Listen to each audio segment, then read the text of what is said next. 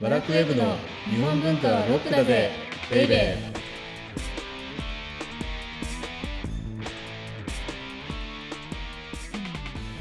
こんにちは。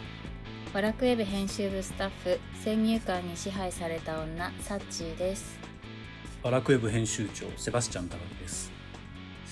最近ちょっと反省してるんですよ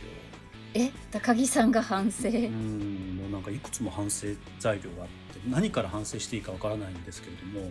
はいまずはですねはい。サッチーが考えてきた導入案を全く無視してるって話し始めたところから反省を始めようと思ってる んいですがいやいやいやいやいやいやいやというのもねあのはいはいこの間はい。最近の当番組を聞き直してみたんですああはいはい。そしたらもう自分がめちゃめちゃ偉そうに喋ってるなっていうこ とをものすごい反省してはい2番目の反省、はい これじゃもう今世間をにき騒がせているなんて、はいマンスニングっていうんだっけあーマンスギングマンスニング、 はいマンスニングちょっとよくわからないんですけどはいなんかサッチーを捕まえてはい話を聞かせてやってるみたいなおじさんそのものじゃないかっていうことでなるほど。もう非常に反省しましたちなみにマンスプレーニングっていうマらンしいスですプよレーニングです。ちゃんと調べると。はい、はい、それも反省しました。間違ってる こと。だからもうサッチーに話を聞いていただいているこんなしょぼいおじさんのっていう体でやらあ手で手でやったいかんいかんいかんていいかんっていう時点でもうなんそかうちょそうっとそうそういやそうそう心の底から話を聞いていただいているそういう風にそういうふうにまた言っちゃったいやそう真摯な気持ちでお話をしようとすごい突っ込みどころ満載ですごい面白いですね。はい。ということで、この番組は、日本文化は高尚なものという先入観に支配されている人々を解放し、日本文化の民主化を進めるという崇高な目的のもとお送りしています。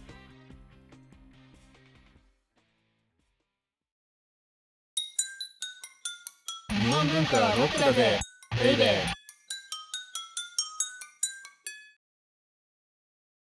で、今日のテーマは、はい、じゃじゃーん。時を描けるおじさん。違うかか時をかけるですよ、これ。あ、時を、あ、失礼しました。時をかけるおじさん、よさぶそんです。描けると書いて、かけると読ませてるんですね。あ、つまり大変これ、時をかける少女に引っ掛けてるわけはです。い、ってことですね。うん失礼いたしました。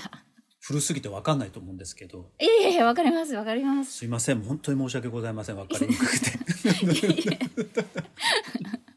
すごいやりづらいので、あの、そうぜですひよね元に戻っていただきたいでです。まあ冗談は。さておきなんですけどはい。与謝ソン今日3回目もう3回目です。この前は、あの、感動的な。あ詩をねはい。北樹老泉に捧ぐを言ったぶた、はい。あれはすごい良かったですよねでその前がちょっと場芭所蕉と比べることって与謝ソンうんそうですの特徴を描き出すっていうはい。ことだったんですけれどもはい。与謝ソンってやっぱり捉えどころがない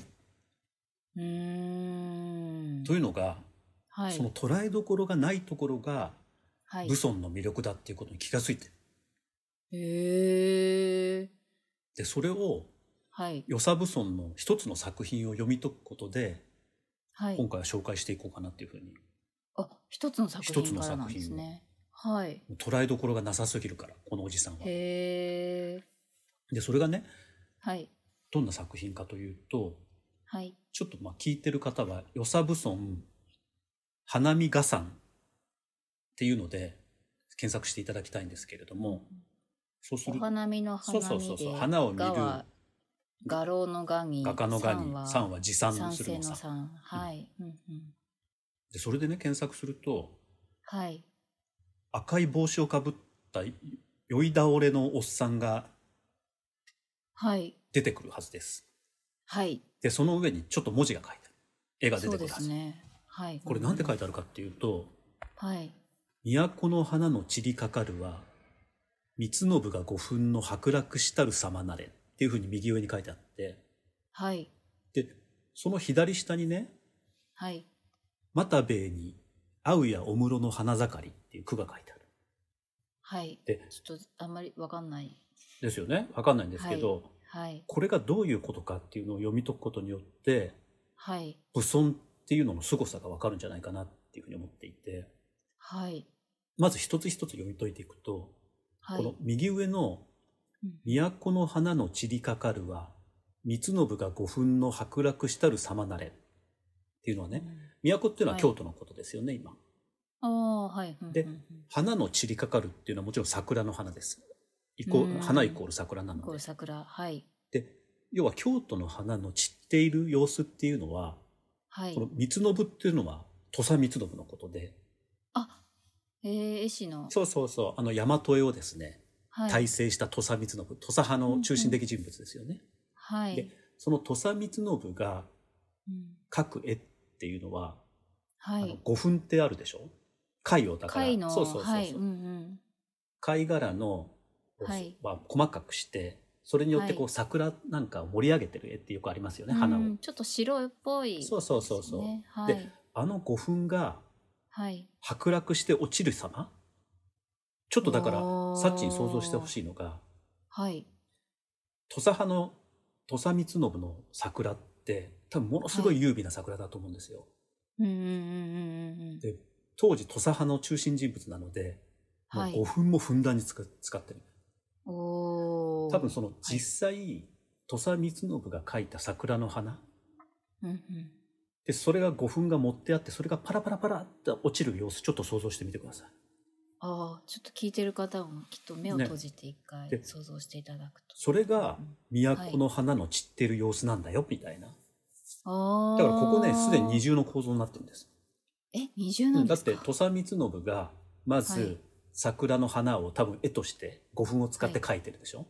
はい、うんうんうんで、その花自身の五分が剥落するっていうことは、絵の中の花がまず散ってるでしょああ確かにで、その散っている様っていうのが実際、都の花の散っている様のようだっていうふうに言ってる。ああそういうことなんですねなるほどすでにそれが二重構造になってて、それがこはいそうのですね絵の右上に書いてあって、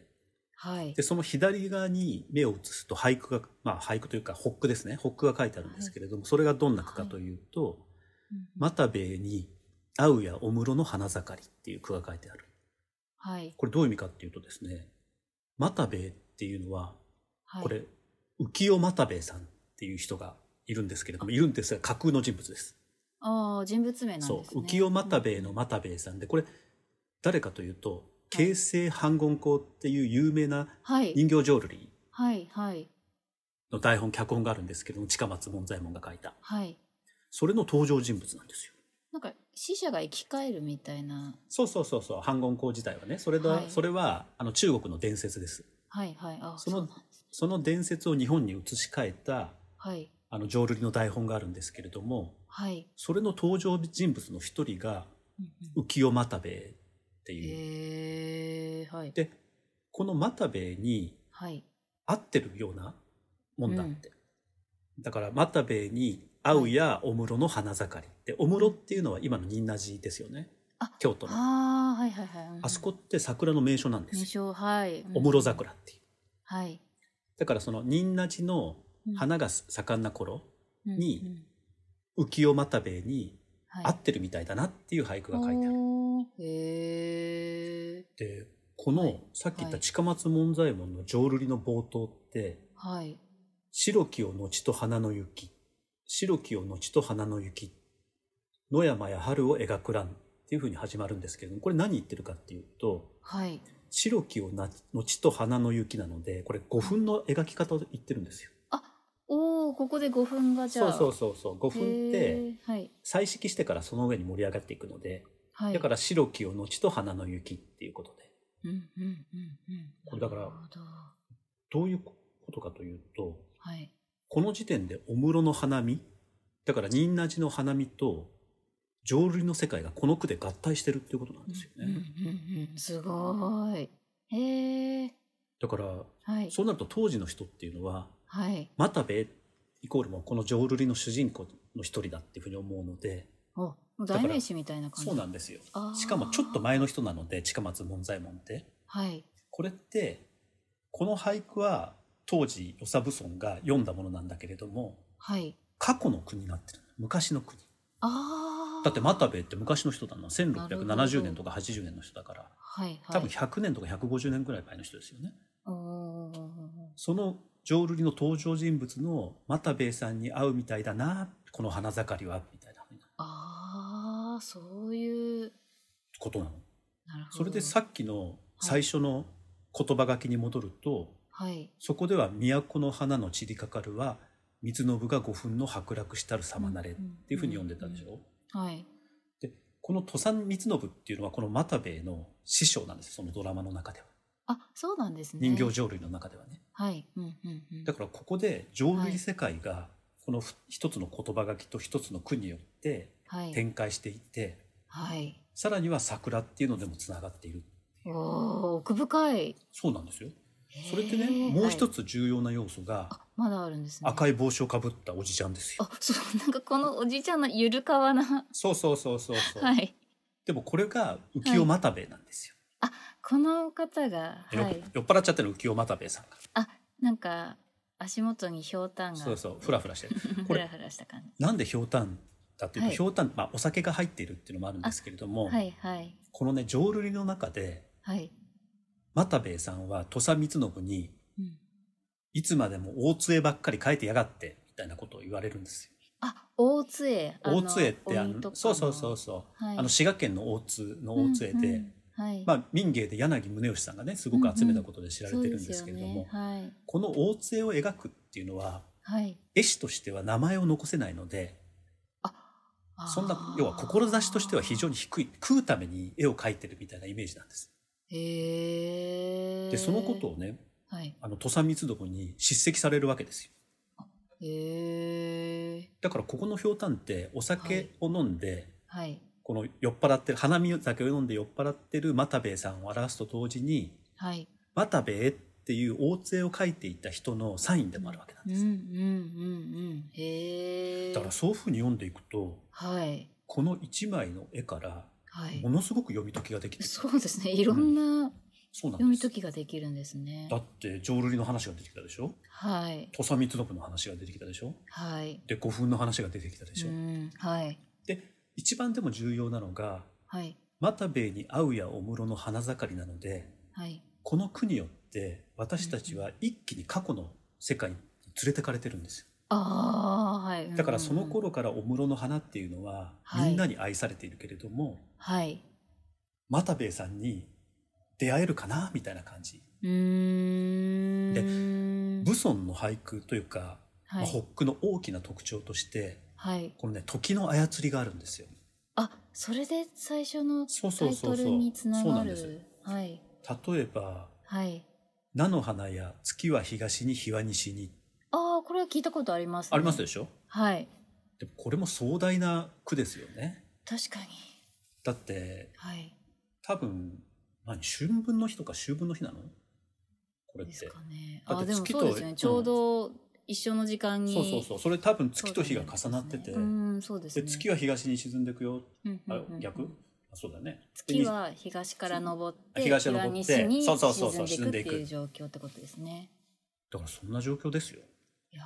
ーでもそれってはいなんとなくこの句を聞くとはいこの月と日が東と西に行くことによってはいこの時間の経過が見えますよね大きな壮大な一日ってういうんそうですねでそれも菜の花を通してみたいはいうんうんうんなであとはね例えば「鳥羽殿へ五六期かける野脇かな」っていうような句もあってはいで鳥羽殿っていうのは平安時代の利休なんですよ皇族が住んでた、へえていなうんこととかはでみたいなそうそうそうそう、んうんこれだから「鳥羽殿へ五六騎かける」の騎っていうのは馬なので、はいそうすると馬に乗った武士がはい鳥羽殿へかけていくよ、うんうんうんでしかも野脇かな野脇では台風のことなのでこれそう考えるとはいこの句って与謝野武村から500年ぐらい前の句なんですよ、はいそはいのその500年前の情景を想像してはい俳句にしているっていうのであーだからいろんなね時の操り方をするんですよねなるほどそれがね与謝武村すごい魅力的なんですよちょっとまた場所とは違う違うよねあとね、はいさっき言ったように芭蕉との大きな一番の違いは、はい芭蕉っていうのはうん徘徊のレンガの北区っていうものを極めただから一つのことを極めていったんですけれどもああそうでしたねうんはいうんううなんだけれどもさっき紹介したようにはい武尊っていうのは言葉書きとだからまあはい詩、詩ですうんうんうんそれと北区とは絵いっていうものを三位一体で世界観を作っていくっていうのが芭蕉との大きな違いなんです。るほどでそうやって見るとはい与謝蕪村の魅力っていうのははいこのホックだけ俳句だけ取り出すとか絵だけ取り出すとか、そういう詩だけ取り出すそういうことじゃなくてはいこの三位一体をもってして世界観を作るっていうのが多分武尊のう魅ー力んなるほどなんじゃないかなって最近思いまし総合た力がそうそうそうそうへーおうまいいいこと言いますね 本当ですか総合力あ総合芸術あそうそうそんな感じですねこれだけじゃないっていうね、はい、うん、それもまた面白いですそうなんね。ですよなんかだから場所をし、この前いろいろ教えていただいたから、なおさら、そうですよ面ねだ白みがわかりますね。からそうやって見ると今まで見えなかった与謝蕪村の魅力、はい、うん、うん、っていうのがすごく見えてくるなっていうふうに思っていて、なので、はい、もしかしたら皆さんもはい、武尊って絵画っていうジャンルを作ったんですよね。はいは肺が。絵画そう肺だかがはら俳句の肺に。に画力の画画力の画家の画、はいうんうんはいこれつまり何かというとはい、さっき言ったみたいにホックだけじゃない絵だけじゃないはい、総合芸術としての絵画うん、うん、うん、うん、うん。だから言葉とホックと絵の三位一体はい。でただその三位一体が内包している世界観ってすごく深いんですうん、よ、うん、うん、うん、確かに。だから武尊の場合ははい。この絵画って読み解きがすごい魅力うんそこに込められ。た世界観みたいなのがすごく魅力なのではい、だからいくつもいくつもこう並べてみるんじゃなくて、はい。まあ、一枚の絵画っていうのを読み解いていくっていう楽しみうん、うん、うん、うん。それが与謝信村のもしかしたら楽しみ方なのかななんて今今回思ったりしましたすごい。ゆるふやな。ゆるふやなおじさんじゃなかっ絵をた描いてるおじさんじゃなかったです、ね。ただのゆ。るふわおじさんじゃなかったはい。っていうことですね。なはるいほど。はい。ありがとうございます。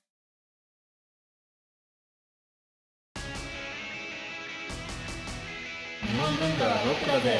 ベイベー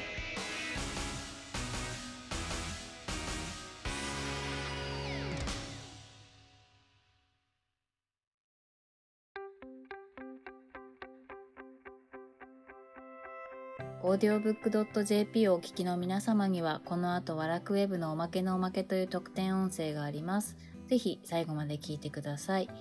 じゃあ次回は、次回はまだ与謝蕪村ですよしつこくあすごい、どんどん続きますね。なんかねあはい。与謝蕪村の楽しみ方がだんだん分かってきたのでおー。あの与謝蕪村の楽しみ方パート2はい。ご紹介できればいいかなと思います。はい。お相手はワラクウェブ編集長セバスチャン高木と